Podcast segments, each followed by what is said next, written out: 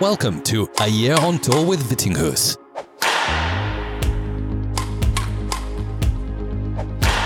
Here's your host, Hans Christian Vittinghus. Hello, everyone, and welcome back. If this is not your first A Year on Tour with Vittinghus podcast, and of course, also very warm welcome if you are a first time listener. I just want to give a real quick shout out to my three newest patrons, Denise, Min, and Anthony, who all joined since the latest episode. Thanks so much for being part of the team, guys, and supporting the podcast. We're now on a total of 30 patrons, so definitely getting closer and closer to the goal of reaching 50 before the new year. If you sign up as a patron this month, you will be part of the draw for a box of 12 vitamin wells, which is a functional vitamin drink. They're really tasty, and of all people, I should know, as they've been my sponsor for the past couple of years, so I've tried every single flavor. I'll also throw in a box of face masks so you can both drink and be safe if you win the prize. So if you're not already a patron, please sign up at patreon.com slash Now, let's just move on to the interview for today.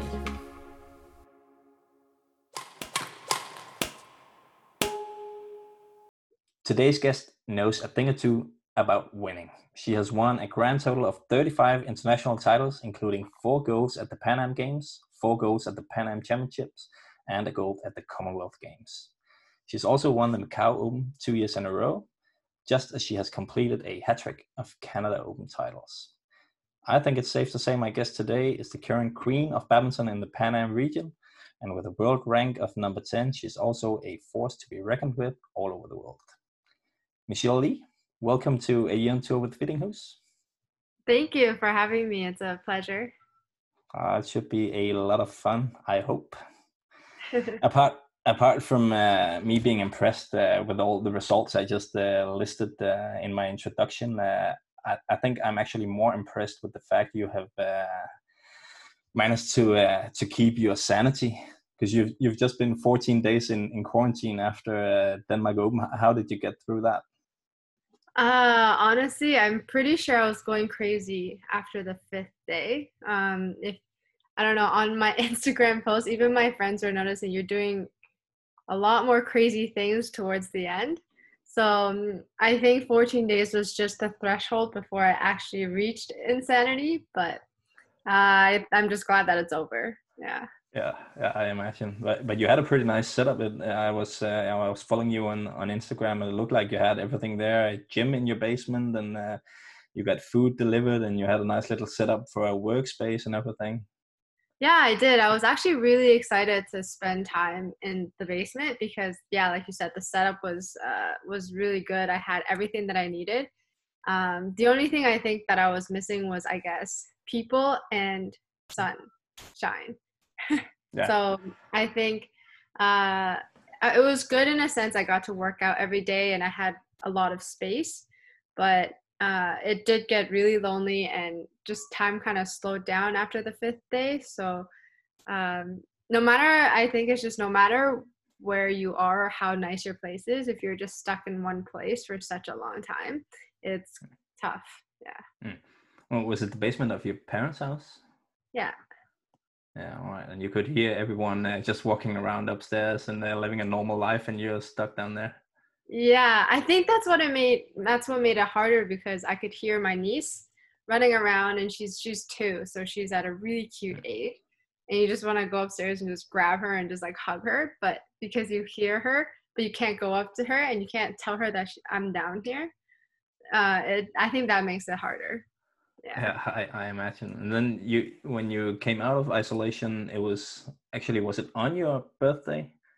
Yeah, yeah, that's a pretty cool birthday. It looked like you got a lot birthday, of yeah. yeah. a lot of food and a lot of cake and everything. It must have been quite the uh, the complete opposite of what you had uh, just experienced for for 14 days. Yeah, it was uh, it was crazy. Like on my birthday, the the energy for that day, like I was just so excited about everything because on my birthday, um, I was free, finally free. I get to see people. I get to play with the baby and it was also the first day of my my my own brand launch too so that day i was so so energetic so excited and then at the end of the day i was just so ready to pass out i was so tired from all like the excitement and yeah, it was crazy.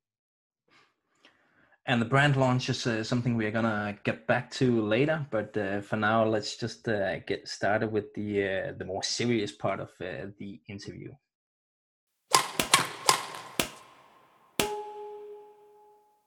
I want to talk to you about your uh, background first, Michelle. You're you're born in Hong Kong, but you moved to Canada when you were six years old, right? Yes. Yeah, and how, how come? Can you just in short tell us the story about why your family moved to Canada? Um, honestly, I don't really remember much about being in Hong Kong. Uh, I just remember growing up in Canada. so everything in Hong Kong is just a blur. But I did grow up there, so I guess that's my first language. And my parents wanted to move to Canada because they thought the standard of living in Canada was much higher and they wanted a better education for us and um, I guess just they just wanted a different life in Canada, so they we moved here. So obviously I didn't have much say. I was sick, so I just followed them. Um, but I'm very happy that we moved. So you say that they wanted you guys uh, to have better education. Do, do you actually have a, an education behind you, or you just uh, did you focus on badminton all the way? Uh, I think in terms of uh, being educated, I think I would be more educated being growing up in Canada. Um, mm. I think my high school education, I have done a few years in university. I do want to go back. Um, but I think just the living standard of living here is quite high too, and I really enjoy the space, what, comfort. Mm, what, what would you like to go back and study? Sorry. What would you like to go back and study? Uh, business. So oh. I, I'm in business right now, so I want to go back and finish my business degree. Mm, yeah, all right, cool. Coming from uh, Hong Kong originally, and then moving to to Canada, I also sense from from following your career on the uh, sideline that you are traveling back and forth quite a bit, uh, also with uh, training, and you, are one of the athletes that maybe travels the most because you also spend a lot of time in Europe, and because you live in Canada, you don't have a lot of events in uh, the Pan Am region. All the big ones are in in Europe and Asia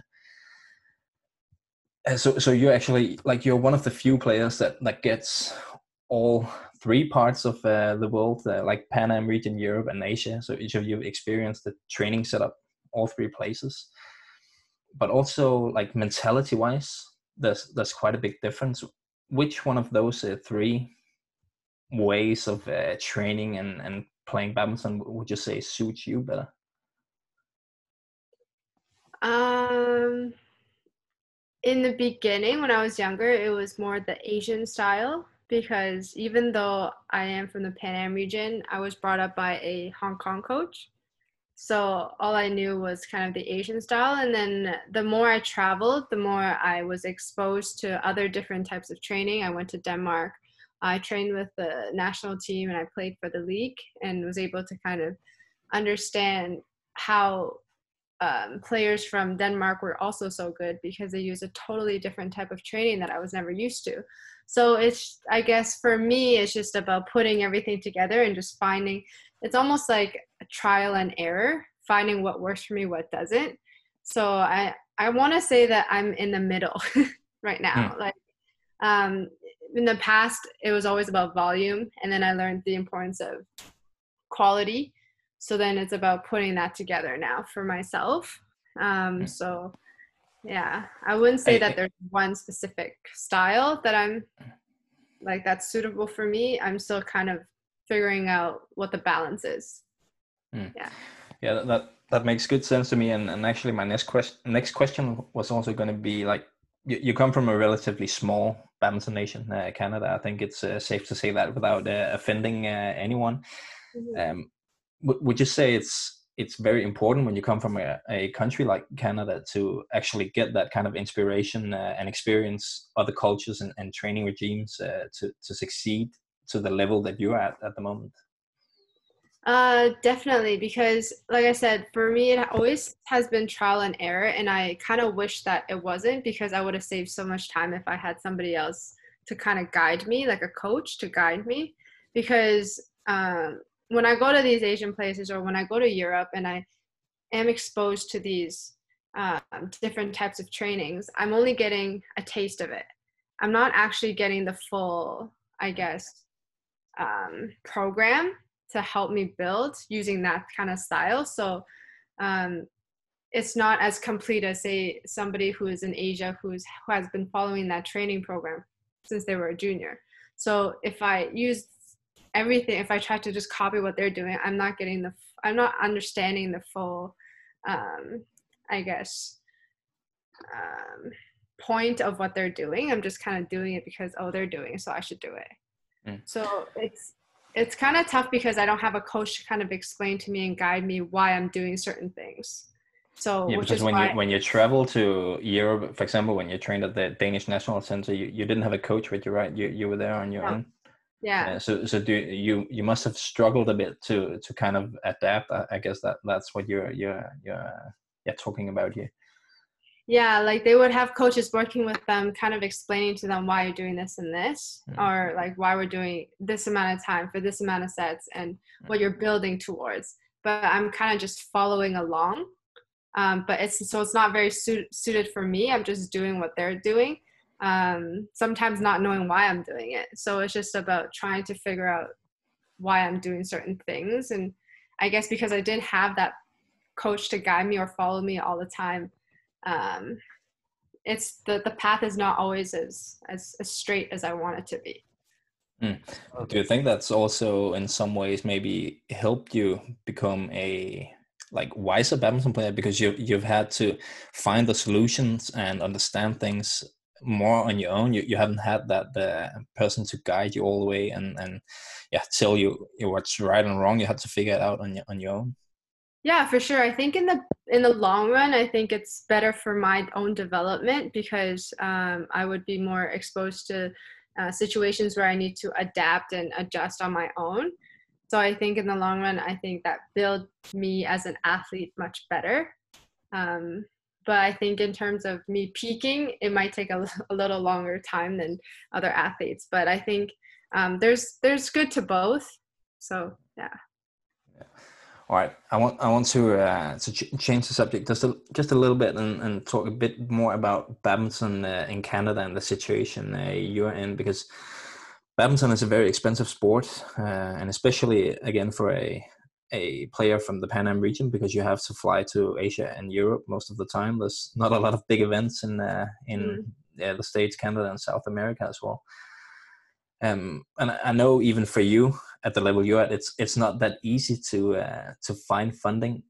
have you had any kind of help to solve that that part of the game because it is a requirement if you want to be a world class player that you have enough funding to travel enough or has you all have you also had to figure all of that out on your on your own yeah for a long time i've been trying to find sponsors and because canada is such a small sport i mean badminton is such a small sport in canada um, sponsors aren't interested in badminton. And if I go to Asia, they they wouldn't sponsor someone from Canada. They'd sponsor someone from their own country. So it has always been a struggle financially to figure out how I'm going to fund my next tournament. So um, it's not till recently, I guess, when I had better results that people would pay more attention and um, people would want or more inclined to help me find sponsors. So even to this day, I'm still finding sponsors, but I recently was able to find one sponsor or um, an official sponsor, GPI Biotech. Um, they're willing to sponsor, like that's my very first official sponsor, but um, it's still not enough to fund all my tournaments. So it's it's still been a struggle for sure. Mm. How how are you funding it? Is is it by the help of uh, Badminton Canada and and Yonex as well? I guess.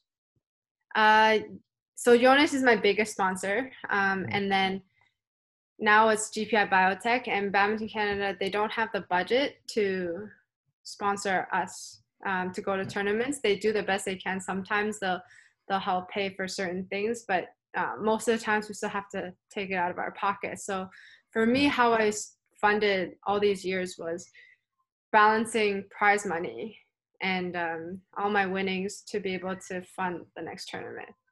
So if I don't have any results, then sometimes I go kind of in debt. And when I have a good result, then okay, I'm I feel safe for the next two tournaments. Mm. It's that kind of feeling. Yeah. Mm.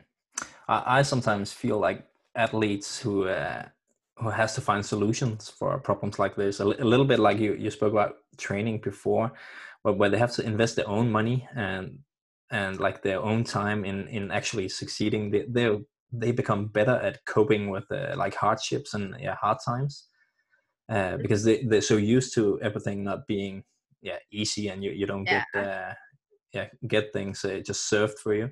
But do you sometimes wish also when you see what it's like in uh, in Asia, for example, do you sometimes wish that you had a uh, a better support system, or do you actually enjoy the process of uh, of figuring all of this stuff out?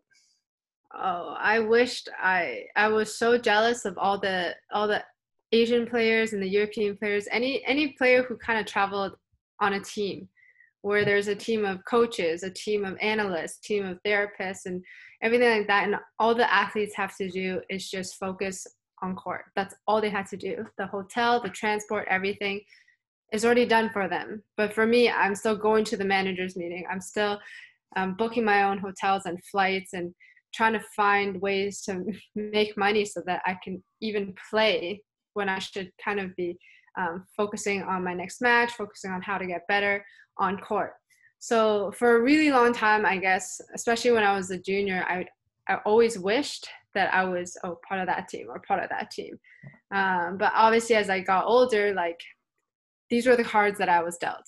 Like there's nothing that I can do about it, and it's up to me if it's up to me to kind of change um, my results, right? So if I keep dwelling on what I didn't have, um, then I would never be able to succeed. So it's just about accepting that that's the reality of the situation and just making the most of it and just doing my best and just enjoying the process. Because every time I felt like, oh, I wish I was just by myself, and then I see like they say the Japanese team, they're massive. They have every everything, every everyone on the team is just there to support that one player. Um, and I'm just by myself. Um, obviously, it doesn't feel very good, but I just kind of have to learn to accept it and just can't let that kind of eat me up because when I would step on court, I'd lose that confidence immediately if I kind of let that drown my thoughts. So it's just about making the most of it. And then now um, I'm glad that I can kind of get past it and accept it, and so that I can kind of move on from it.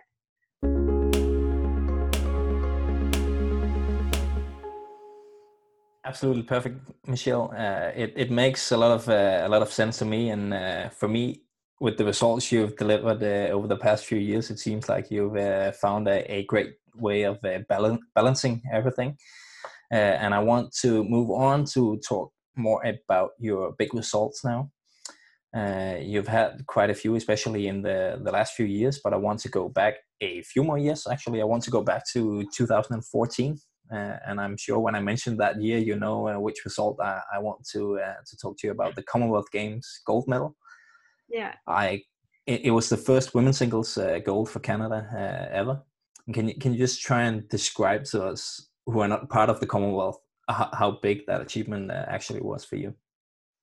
Um, it was really big because I think that was my very first major, major result. Uh, I mean, I've won the Pan Am Games before, but um, to have to to be able to even have a medal at the Commonwealth Games, I think is is very rare for badminton in Canada too. So um, just being able to make it to the semis and into the finals, and just my performance during the whole tournament um, I had no expectations. Like going in, I had no expectations, and I wasn't the favorite to win. And um, there were a lot of other players that that were really good, and that that I have had trouble with before. So um, just going in, all I wanted to do was perform my best, just take one match at a time. And I think um, when I really controlled how I thought, it was that tournament that made me realize that mentality was really important too because in that tournament I had no expectations. I just went in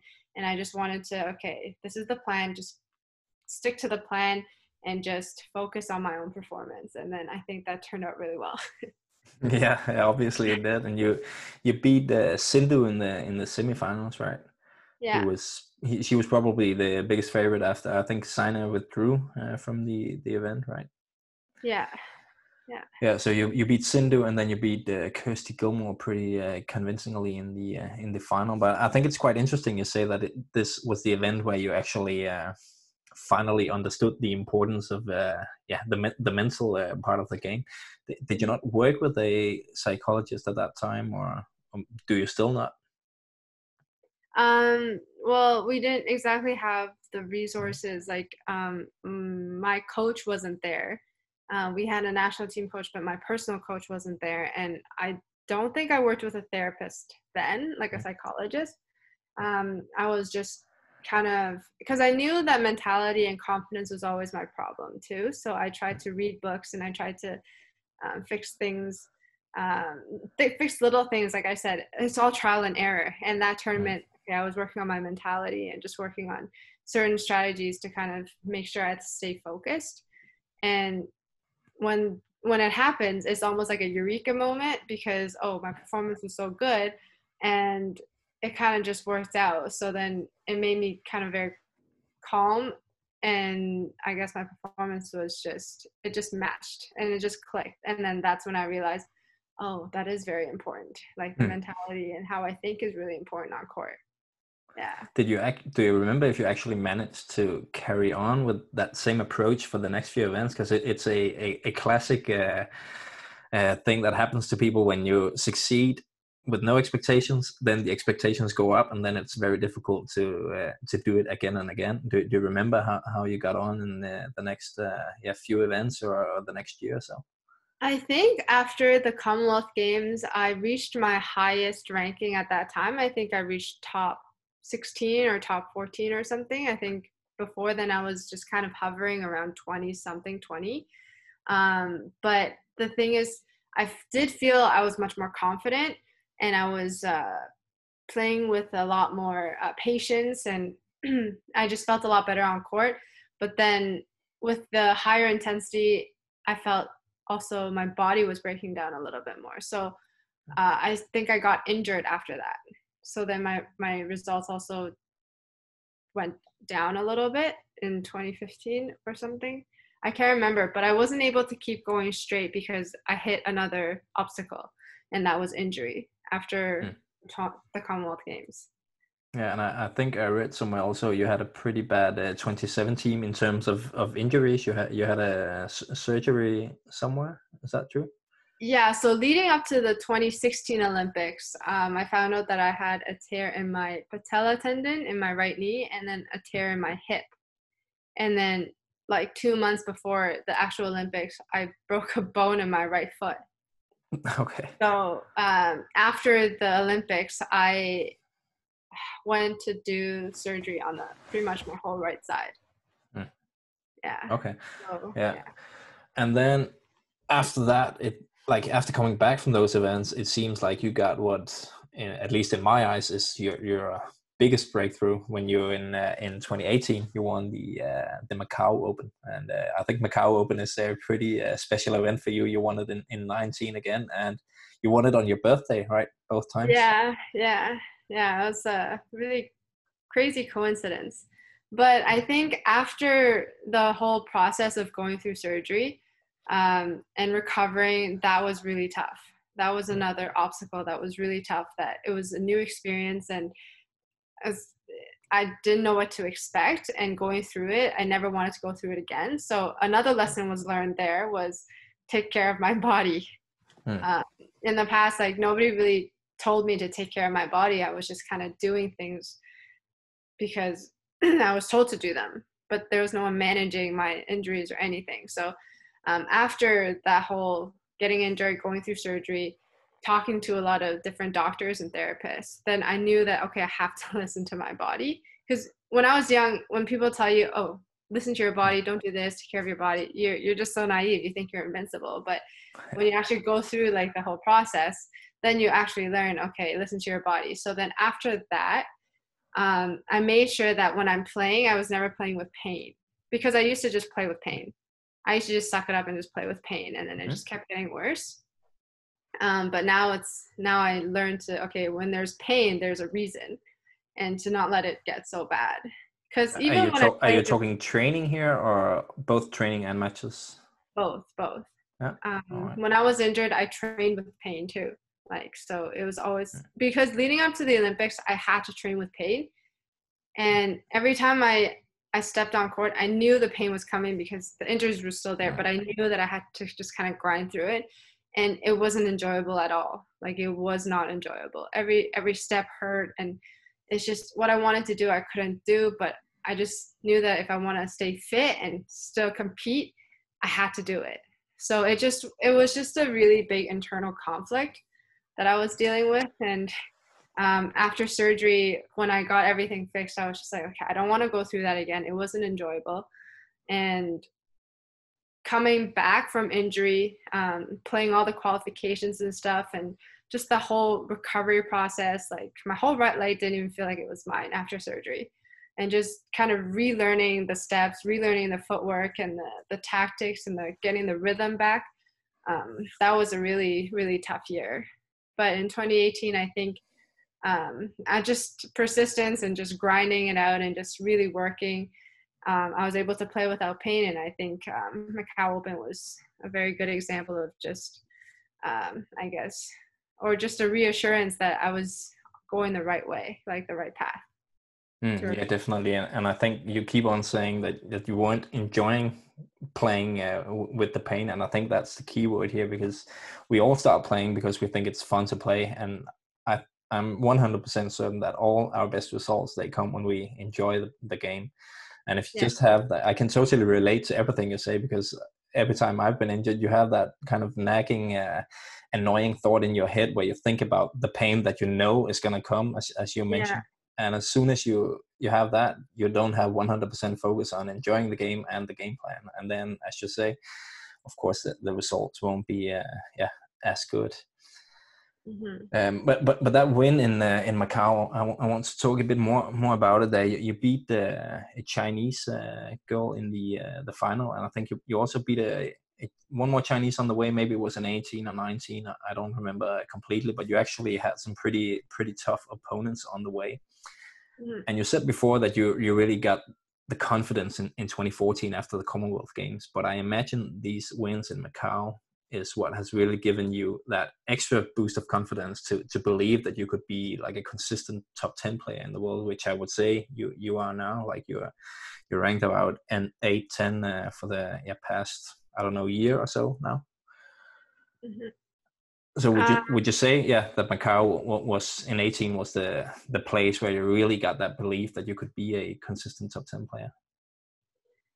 Yeah, I think because in Macau I was able to beat players that I had lost to in the beginning of the year. I think in the first Macau, I think 2018, um, I beat Li Xuerui for the first time, um, and I played her in the U.S. Open earlier that year, and I lost to her.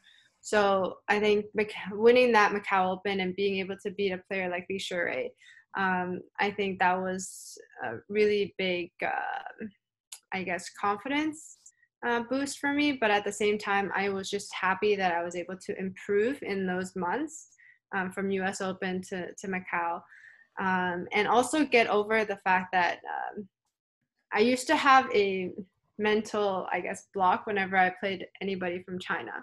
Um, We've all had that, Michelle. To... We've all had that.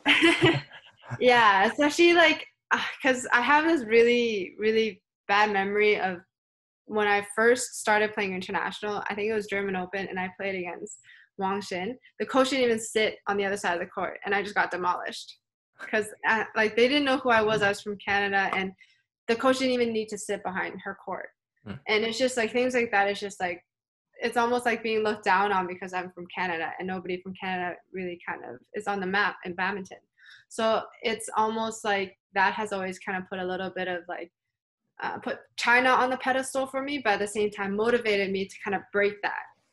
So uh, whenever I played a Chinese um, player, I always think, okay, oh, I'm always expecting the worst because I'm always expecting them to be like robots or, or monsters or whatever but I'm always expecting like the worst. So sometimes I respect them a bit too much, and then my confidence goes down. So um, every every time I try to play a Chinese player, try to just play, just try to improve a little bit, just try to break through that barrier. But Macau Open, I think that was my first time beating Li Xuerui and just um, being able to consistently beat the Chinese players um, in a tournament, then it just it's all it's very it's a very satisfying feeling because when I was a junior, it was what kind of held me back a little bit.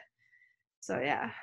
And also, like you know, to win an event like Macau, you have to do it five days in a row because there's no bad players at, at, that level. It's one of the strongest uh, Super 300 events because all of uh, all of Asia participates usually because everyone wants to go to Macau. Yeah. So it is it is definitely a a really uh, a really amazing uh, result. Uh, but you you say it uh, you had this motivation to uh, to try and beat the Chinese and and get up there in the ranks and now I'm thinking you are top 10 in the world, and women's singles is one of the most competitive uh, events at the at the moment, at least in the, sorry, in my opinion. Uh, so I guess you probably have the motivation now to try and go even further, maybe get into top five, top three, stuff like that. So what do you see as like the next step that you need to to take to to kind of make it into top five? Like the most important thing you need to work on or, or improve? Uh, my consistency, I think, is very important. Like I'm able to, I feel like I am able to play at a certain level, um, a, a, high level, to be able to compete with the top four, the top, the the top players right now. Um, but my, I feel sometimes I, I'm still not as consistent in terms of performance as I want to be. Like every tournament or every match, um, the the performance kind of fluctuates a little too much. Sometimes I'm I'm on top, sometimes I'm just not good enough at all, and it's just um, trying to find that balance to be able to play at a very high level every single match.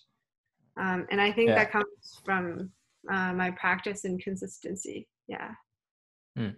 Yeah, definitely. You showed that that you can beat the best. I remember you beat Tai Tzu Ying. Was it in Japan Open in, in 2019? Yes yeah. Yeah but like it, it all sounds very good but like consistency is such a like a difficult aspect to to work on. So like could you be like specific on how how would you work with your consistency? Is that some mental thing or is it uh, something specifically in your training that that you would uh, you would do differently to to be more consistent? Uh, i think a large part of it is mental. Um, sometimes when I don't feel like I'm in my game, I lose a lot of confidence. And then that gives a lot of confidence to my opponent. And then I just lose all intensity. I lose the speed. I lose everything. And then I, I'm not able to bring my game back and get back into the match. So I think a large large part of it is learning how to play when it's not uh, when I'm not on my best day, when I don't feel like the feeling is there. So I think large part of that is um, my mental um, but also during training, how to keep the intensity the same every day. Um, I think I struggle with that too because my training is very um, all over the place here sometimes because I'm not training with the same people all the time. And it's just learning to, even when I'm having a bad day, how to make that into a good day. I think that's uh, something that I need to work on now.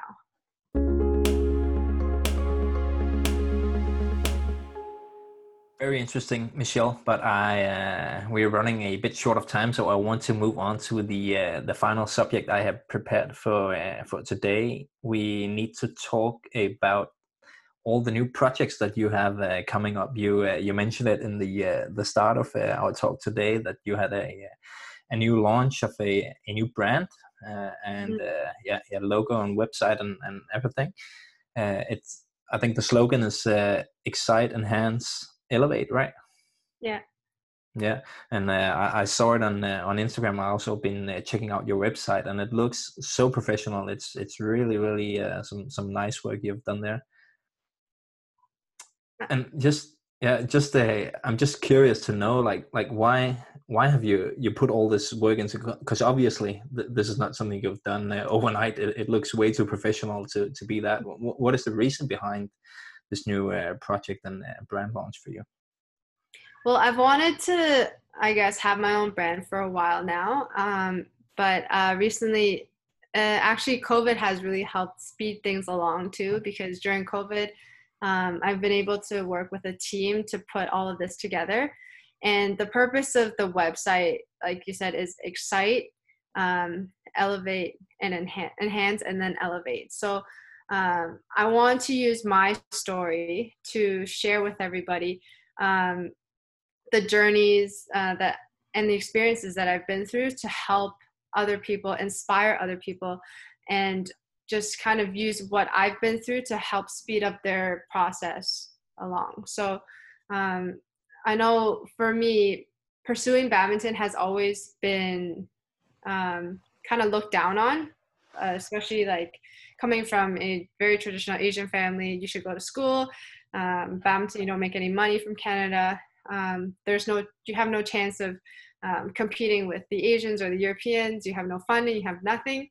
Like you're just wasting your time. So that's what I kind of grew up with. And but my dream was always to pursue badminton. So and I chose that dream. And I just kind of hope that my story would be able to um, encourage other aspiring juniors to defy odds and just if you believe that you can do it, just pursue it. And um, a lot of things that I had to go through through trial and error and waste a lot of time that I hope that through my story people can can learn about and save time for themselves and then just bring out the champion that's in them so that's my goal for the brand and to help the sport on this side of the world. Um, help uh, badminton in general too, um, globally uh, in Canada and the Pan Am region, and just yeah. So I think the the words excite, elevate, enhance are a very good representation of what the brand means.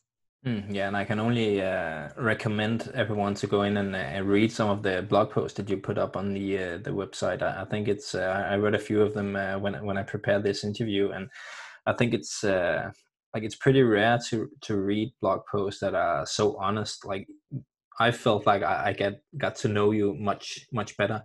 And usually, when you see blog posts from uh, an athlete at, at your level, it's more uh, of a just a commercial post or a, just a, yeah. like a more superficial post but I, I, didn't feel like that at all i really felt like you you shared your your real thoughts and yeah i, I got to know you better from from doing that so i would recommend every all of my listeners to uh, to go to go check it out and the, what's the uh, website address michelle uh, it's michellelibadminton.com yeah all right but apart from from the website and this brand, you've also uh, launched a new uh, project on your Instagram. You want to do Instagram lives every uh, every Friday from now on, correct? Mm-hmm. Yeah. Um, I just thought it would be really good to get uh, people still because with the whole COVID situation, um, to help the sport, I wanted to make sure that um, people still can connect with the athletes and fans can still connect with the athletes and i thought it was a great way to um, stay in touch and just kind of keep the badminton community um, involved and i just thought it would be fun honestly i just thought it would be fun to get to know players and it's not uh, nothing too serious it's just it's very it's very easy very light and it's just uh, every every week friday 15 minutes kind of thing so um, I just thought that it would be good to just kind of connect everyone. Yeah, definitely, and and it should be a lot of fun. It's uh, one of the things I, I find. Uh, yeah, fun and, uh, and nice about doing this podcast is that it gives me an excuse to actually sit down and talk with a player like you or Tony Gunawan or whoever I've had on the show, Greysia Polii. Usually, I would never sit down and, and talk for uh, an hour just about badminton with uh, with that person, but this is the, the perfect excuse to do it, and it's it's so inspiring, and I'm I'm sure you're gonna experience the same with the with that Instagram live. Uh, you're going to do it in English, right, and not not Cantonese. You speak Cantonese fluently. Yeah, yeah, Cantonese and Mandarin, but it's it'll be also Mandarin. Yeah, but it'll be in English. All right. What about uh, French coming from Canada? That's almost also a uh, a language you need to learn. Uh, yes, I'm working on it, but it's it's not as good as my other other ones. all right, all right. But that brand launch and a website and Instagram for me, it sounds like a uh, like a very um, uh, like a strategy that you have put in place that you, you want to do some more uh, to to promote yourself perhaps. So do, do you also see it as a way to maybe help your funding situation or is there some thoughts behind it apart from everything you just mentioned about uh, inspiring and, and yeah helping people? Is is do you also see it as a way to to kind of uh, help yourself in uh, in some ways um for me i want the big picture is is very very far away. It's um i want to change the sport in canada and i want to do that. I need to create a brand that people can recognize and people can connect with. And for right now the obviously uh, if the, the the website can share my story and can find sponsors that is a bonus and that is obviously one of the goals as well.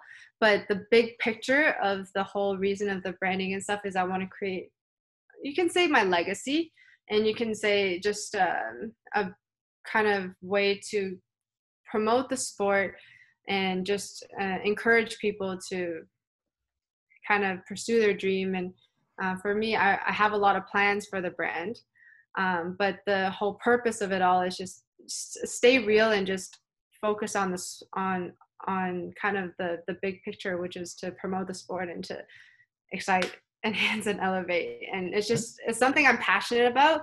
So obviously i need the funding um, to to keep playing badminton to keep competing and stuff. Um, but the brand it goes it, it means so much more than just money or commercializing uh, myself like that's not what it's about. It's it's more it's there's a deeper meaning behind it all and i think um, for me right now obviously the funding will help but after say when i retire and stuff i want to keep it going and i want to keep being able to help people as well so um, yeah. Yeah, and you're definitely off to a a good start about achieving what you just uh, just said. Uh, as as I said when I read that blog post, it's it's 100% what you just tried to describe that I, don't feel like you're trying to sell me anything in any way. I just feel like you're you're telling the story of who who Michelle Li is and and what you're up to. I just have one final question about all, all of this, and and that's do, do you have any concerns that it might take up too much energy or derail kind of your focus away from from badminton because obviously you, i can hear that you're very passionate about it and that that also means that you probably spend a lot of hours on it so do, do you mm-hmm. have any concerns in that in that way? Uh, I do. Like I've definitely thought about it because it is a lot of work. It is a lot of thinking. It takes up a lot of my uh, my thinking time, and when I should be resting and focusing on training. And I think COVID has really helped with that because when I'm not competing, then I can kind of focus on this. But at the same time, I'm working really hard right now so that once I start competing and training again, um, that it kind of just runs smoothly. Um, but I have a very great team that I work with, and they also understand that I need to focus on my competition. So um, they know me. They're they're, they know me very well, and we've only started to work together, say beginning of this year. But they're starting to get to know me even better, so that they understand when's a good time to contact me, when's not, and um, it's about balance, finding the balance. Like say when I'm uh, all my trainings and everything, I try to put it all in the morning and in the afternoon so that at nighttime I can just relax. And then doing the the branding stuff, it's it's very easy because to me it's not really work. It's kind of fun, just like building your own brand. So it's almost like uh, time off to kind of just um, focus on something else. And then, um, but I also have to make sure that I limit the time because if it gets too much, then I start to kind of gets too stressed out, to think too much about it, then I forget about the badminton stuff. So obviously there is a balance that I need to work on, but uh, my main focus right now is still competing. It's still training and still competing and um, making sure that I stick to my routines and everything that I need to do. And this is um, sort of on the side, but it's also something I'm very passionate about, and it will always be there. So yeah, the balance is really important.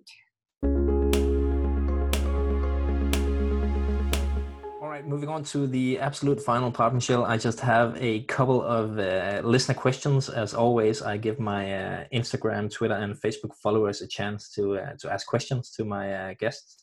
And these questions can be about anything. It doesn't have to relate to anything we've been uh, discussing earlier in the uh, the interview today. So I hope you're you're up for that. I just have two for for today. Yeah, no problem. All right, the first one is from uh, actually two guys who who asked uh, almost the same question: Trevor Steven and uh, Kim Ljungberg. They they uh, say that you recently became an ambassador for Racketlon in uh, North America. So they're just wondering what what what your role is going to be and and what is your experience with the Racketlon. And for the listeners, I can just say quickly that Racketlon is a sport where you play table tennis, badminton, squash, and tennis in one match against the same opponent. So, so what's your role in it and uh, your experience with racketlon? Um, well, I'm just I'm just an ambassador for racketlon. Obviously, I still need to train badminton and stuff, but I think in the future I would definitely participate in the racketlon tournaments because I I believe in racketlon. I believe in like the whole concept of racketlon, and I think that it's very interesting to put um, tennis players and badminton players and table tennis players and all the racket racket sport players together and just kind of battling it out and seeing who kind of comes out on top. And I've always been a racket sports kind of person, so uh, I've just agreed to be their ambassador, and I definitely look forward to um, all the racketlon events that will happen in the future. Obviously, with COVID, it kind of slowed down a little bit, but um, as an ambassador of racketlon, I, I definitely encourage uh, everyone to try out all the sports, all the racket sports. Yeah. Which of the four would you say is probably your uh, your weakest? I have never played squash before. Never oh. squash before. So, um, and tennis, I don't think that I am very good. I tend to clear a lot in tennis. So like okay. lob the shot a lot from back to back. So yeah. But yeah, fair, I, fair I, I, will need a lot of practice. yeah. Moving on to the uh, final question, uh, Michelle. It's from a guy called uh, Stefan La Roca or Rocha. I'm not sure how to pronounce it, so I, I hope I'm not uh, offending him here. Uh, but Stefan is asking if there is a uh, story behind uh, the fact that you you keep on like swinging or flicking your uh, your wrist behind your back before you serve every time and i was like does she do that? So i had to to watch her matches on youtube and i noticed yeah that's right. So every time before you serve you kind of uh, flick your wrist uh, behind your back before uh, before the serve. Why do you do that?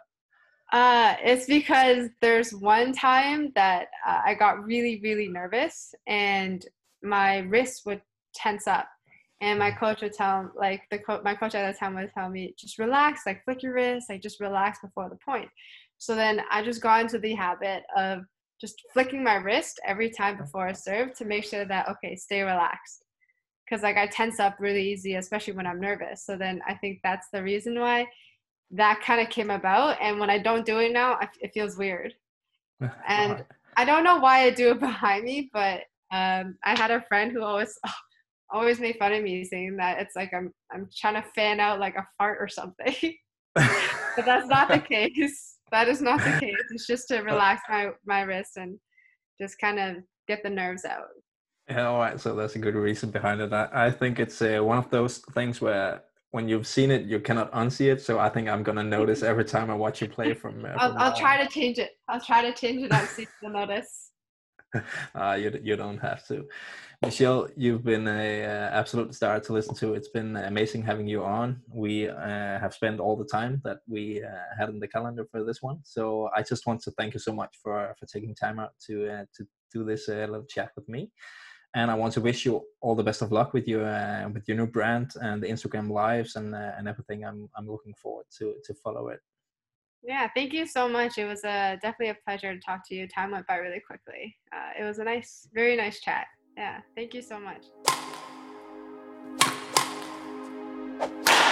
Thank you for listening to A Year on Tour with Vittinghus.